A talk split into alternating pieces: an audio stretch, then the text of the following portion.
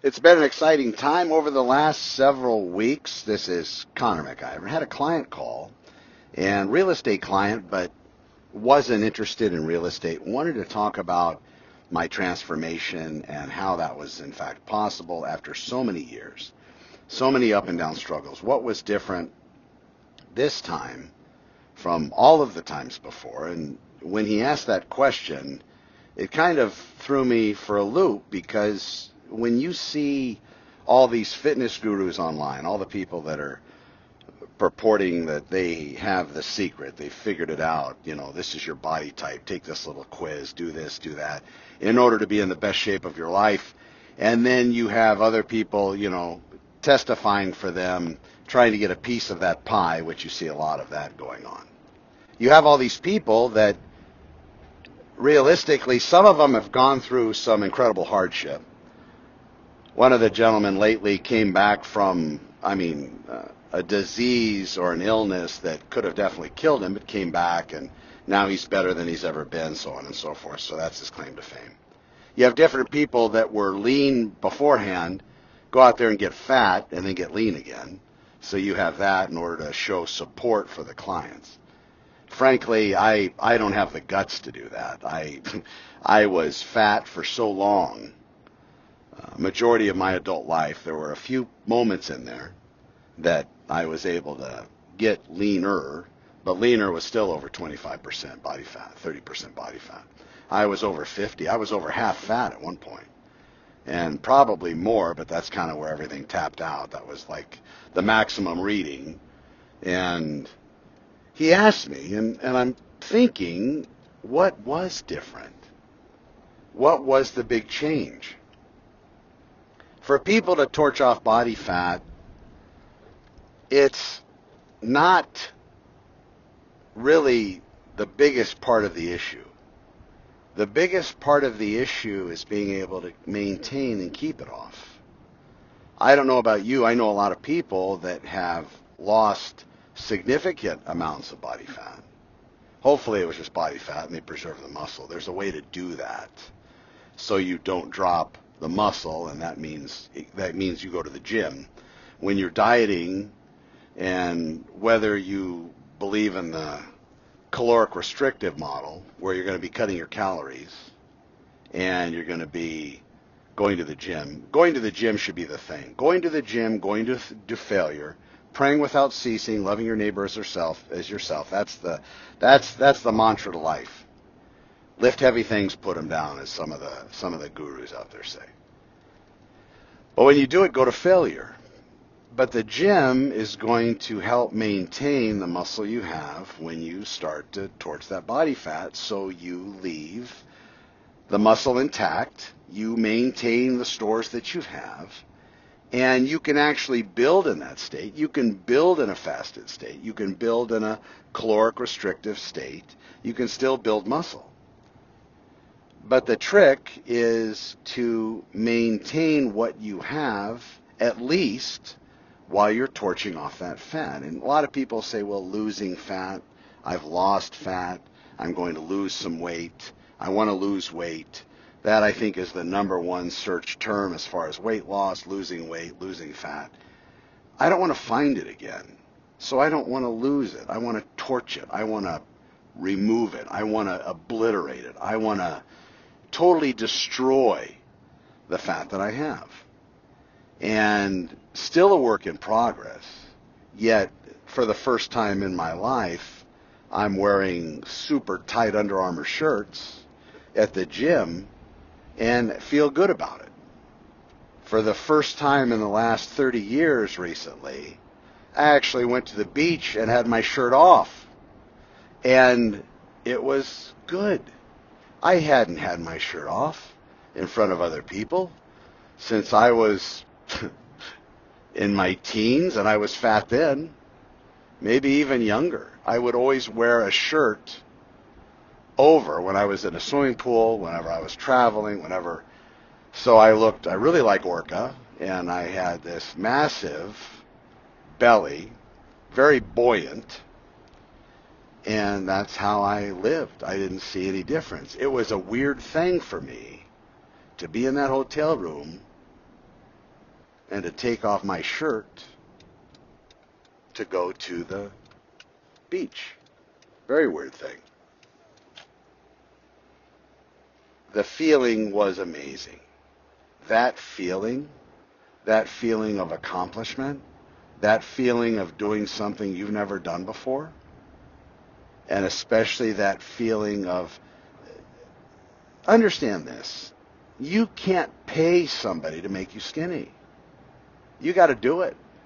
If you could pay somebody to make you skinny, I think most of us would pay to our last penny to get there, to get that lean, to get in the best shape of your life. If you could pay for that, you know, people, sure, they pay personal trainers, they pay nutritionists, they pay. It comes down to what is going in your mouth and the frequency and the type. 100 calories of broccoli is a lot different handled it's, it's handled differently by the body than 100 calories of cookies or ice cream 100 calories of lettuce handled a lot differently than 100 calories of a snickers bar or 100 calories of doritos chips a lot different so it really is what you put in how do you make that leap you can probably do it for a little while. You can probably adhere to a dietary program for a little bit. May I suggest eating nothing? May I, may, may I suggest that, and do your research, but could it be that when you go into a caloric restricted state, the body adjusts that metabolism pretty fast and actually lowers it because you're getting just enough so the body thinks it's fed, you're just limited on food. So it's going to do something. It's going to go ahead and adjust that metabolism and lower it so you actually burn less calories. When you get off the diet and you start eating more normally, whatever that means. You're going to put that weight on and then some. So could that explain the yo-yo dieting? And then on the other side of that coin, if we're going from caloric restrictive eating to not eating at all, what's that picture look like? And if you're not eating, could it be that instead of your metabolism going down, it actually ramps up? Could it be that when you eat in that regard, you are torching off more calories than you would if you're not, if, if you're eating a caloric restricted diet? Could it be? You should research that. You'll be surprised. And then how long can you fast? What happens? Can you fast for a week, two weeks, a month, two months, three months? six months, a year. Angus Barbieri, if you want to look him up, Scottish cat, fasted 382 days, if memory serves. Over a year for sure. Dropped hundreds of pounds of fat and was only sustained by all of his stored body fat, which is fuel. I mean, could it be that we actually store body fat in order to use it, but we're not using it because we're so well fed we don't really get to it because you're taking in calories. And depending on whose philosophy you follow, maybe you're ingesting calories six times a day plus a couple snacks. So your insulin remains high.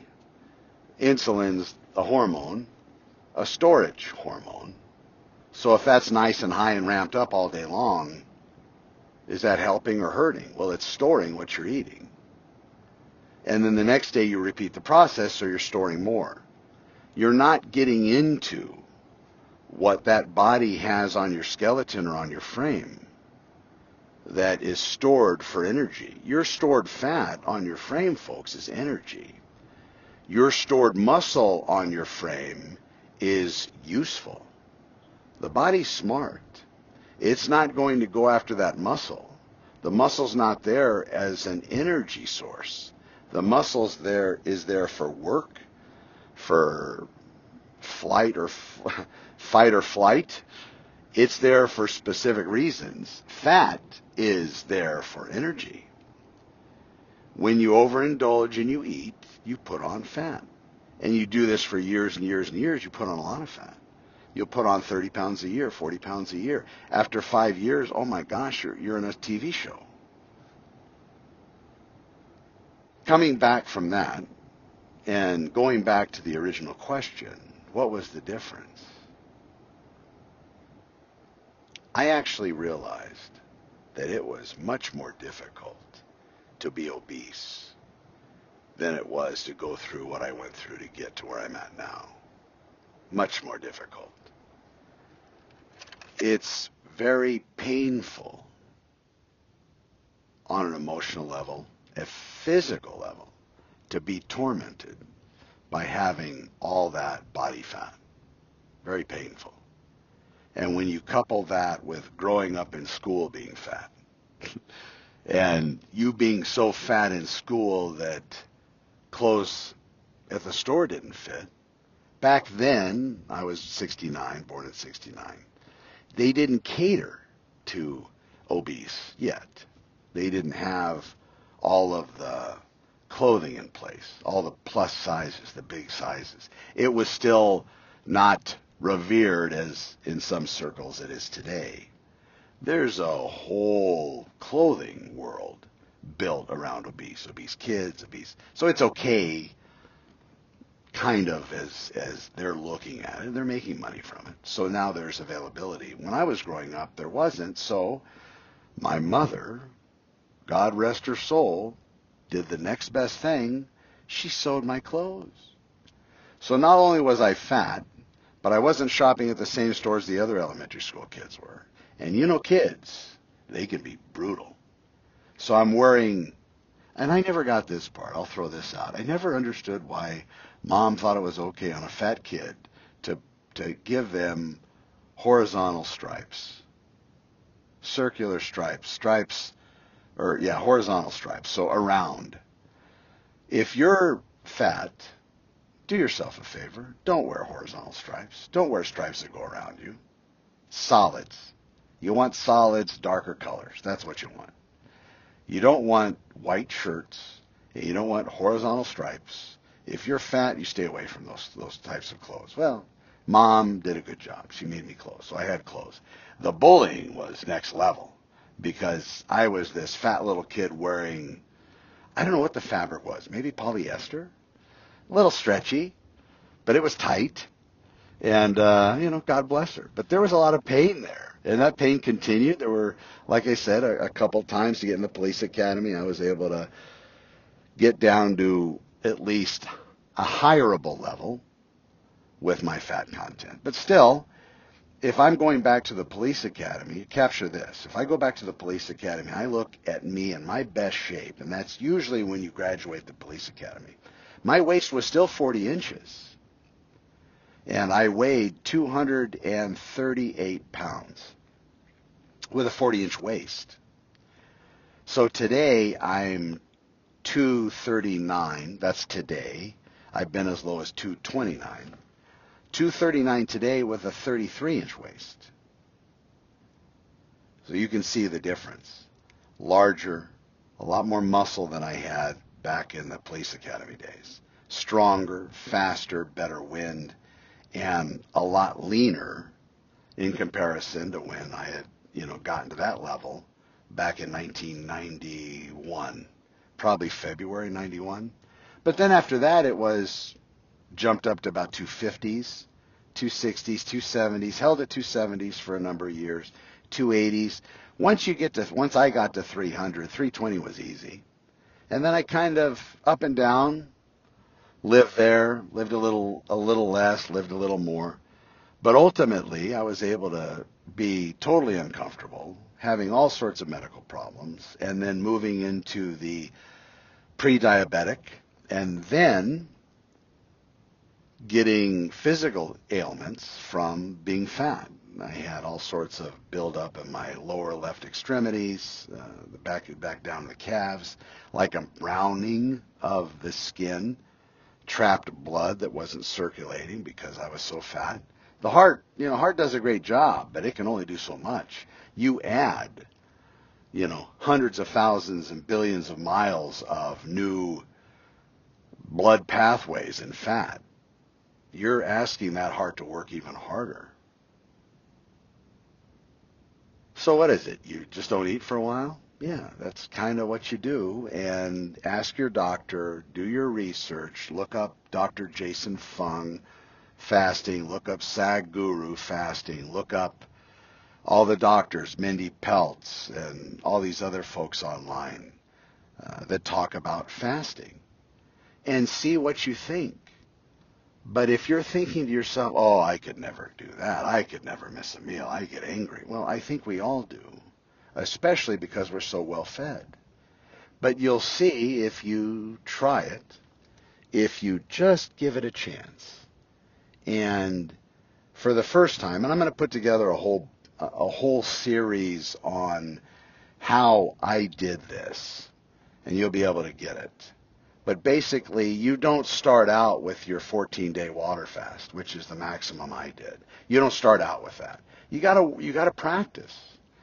And practice in some people's mind means failure. I really mean practice. You stay well practiced until game day. Game day is your success. Game day is the day you win. And then you have more wins. You win once, and then you can replicate that and win again, and you just keep winning. And you will go in this journey, this journey of getting lean, going to the gym, loving your neighbor as yourself, praying without ceasing, going to the gym, going to failure every set, and being able to feast and famine, fast and feast. And there are great ways to do that. I'll leave you with this if you're going to get into this, give me a call, shoot me an email. I'd love to be your support system, love to help, love to help hold accountable you. It's the refeed, though, that breakfast. And if you look at that word, breakfast, you break it up. Break fast. It's two words, right? Break fast. Breakfast is the meal that breaks the fast. And a lot of us, that's going to be the meal first thing in the morning, right? Your breakfast, your eggs or your uh, coffee with cream in it, or whatever it is that you have for breakfast, a protein bar, uh, a granola or oatmeal, uh, or sugar, or fruit, whatever it is. That's breakfast. That's the break fast meal. That's what happens. So that being the case, you have your breakfast meal, break fast. You can have that breakfast meal in the afternoon. If your weak point is in the afternoons or the evenings, why not stop eating? So you go to sleep. You've quit eating before you go to bed, I'm sure, maybe two, three, four hours. Depends on your age. You know, when I was younger, I could eat an entire pizza and go right to sleep and not have a problem. Now I play that game, and I'm waking up, uh, breathing in, inhaling my own bile because I've got some serious acid reflux. So Connor doesn't play that game at 53. But you might be able to get away with it. But whatever that last meal was, your next meal is the breakfast meal. But why have it in the morning? Why not wait until the evening of the next day and have a very sensible meal? You know, you don't get all crazy. You don't got to count all the macros, but have a nice, sensible meal and wait until the next day in the evening to have your next meal. Do that for a few days in a row. You're gonna you're gonna start dropping major poundage. Because now the body is in a rested state. Now the body is starts to explore itself and starts to get the proper it starts to revert back to programming and starts to change its dynamic, the different levels in the body. You're giving your insulin a heck of a break. And that is if you're staying away from anything sweet inducing. If you're, there's different studies on this. You, you got to look, you got to shop around a little bit. You got to see what scientific evidence you want to support or what you believe. But they say if you eat something that has artificial sweetener in it, it's going to kick off an insulin release. That's not what that's not what we want. Because if you take people and starve them, giving give them adequate amounts of insulin, they're going to get fat. It's like a miracle. Without food or calories, insulin is a very helpful yet very dangerous hormone, especially for fat people. So when you become diabetic, once you burn your out your yourself out, now all of a sudden the insulin that your pancreas creates isn't enough to put that sugar that you're eating away because you wore it out. So you need more insulin. Welcome to the world of type 2 diabetes. And then it just gets goes downhill from there. Can you reverse it? Can you get off all the medicines? Boy, I'll tell you, there's a lot of very interesting stuff out there regarding fasting. Do your own research. Look it up. This show isn't meant to be to give you medical advice or to tell you how to solve your problems, but it sure did work for me. Right now, here we are, July, no, excuse me, January 24th, I believe. I am in the middle of a 72 hour fast. My last meal that I had was Saturday evening. No, excuse me, Sunday evening. So yesterday was Monday. Today's Tuesday. I'll go till Wednesday in the evening. That's 72 hours. Sunday to Monday, Monday to Tuesday, Tuesday to Wednesday in the evening, 72 hours. What I'll have before I go to bed after the 72 hour fast? Maybe a couple protein shakes, maybe a couple eggs, you know, something easy, something light. Then the next day, probably won't eat until the evening, but it depends. Just got to feel it out. I'm already pretty close to where I want to be, but I still enjoy the fast. I enjoy the feeling. I enjoy the sharpening of the eyesight, the energy. I enjoy that, and it feels good. The more you do it, the more I believe you're going to enjoy it, but you just have to do your practice. You want to practice with us longer, the, the shorter fasts. Maybe have one meal a day. That's a 24 hour. Do a few of those back to back. Go back to uh, whatever your eating regimen was before. But, you know, pay attention to what you're sticking in your mouth. Don't do anything mindless. If you're one of those in the closet eaters like I was, I would do all sorts of things to get the food and I would eat it in my car. I wouldn't go inside a place. I wouldn't go and make a, a, big deal out of eating. I would do it on autopilot. I would go through the drive-through McDonald's or Jack in the Box or Carl's Jr. You name it. I went there and I would overindulge. I would get many things. I would spend 20, 30 bucks and I would eat all that food, including milkshakes and multiple french fries and everything else. I would eat all that in my car. So now I might be tempted, even now, might be tempted to go have a box of donuts or a whole bunch of tacos at Jack in the Box. Talk about cracked great. Have all of that. Or I can sit and give myself a minute, not end up blind in a drive through ready to order without even thinking twice. Have to pull back and I have to think about it. How is this going to feel to eat? Oh, it's going to feel great. It's going to be hot. It's going to be juicy. It's going to be oily. It's going to have just the right amount of salt and fat. It's everything I could want eating those tacos or those french fries or those apple fritters or whatever it may be. But then after I eat, how's that going to feel? Well, not very good. There's a lot of guilt. There's a lot of shame. There's a lot of just BS that isn't great to deal with. You're not alone. These people that you watch, they, they have these ripped bodies and they're doing pointing these different words on TikTok and this about how they haven't been where you've been. I've been there. And I hated it. They say embrace your fatness. It's okay to be fat. I wasn't good at that any more than I was good at drinking alcohol, any more than I was good at smoking cigarettes or chewing tobacco. I just wasn't good at it. So I found a different way. I'm Connor with Honor, the Fat to Fit Realtor. Thanks for listening to today's show. Kind of a long one, but I'm here. If you need me, if you need an accountability partner, please reach out. I got time. Love to help. You be well. I'm Connor with Honor. Over and out.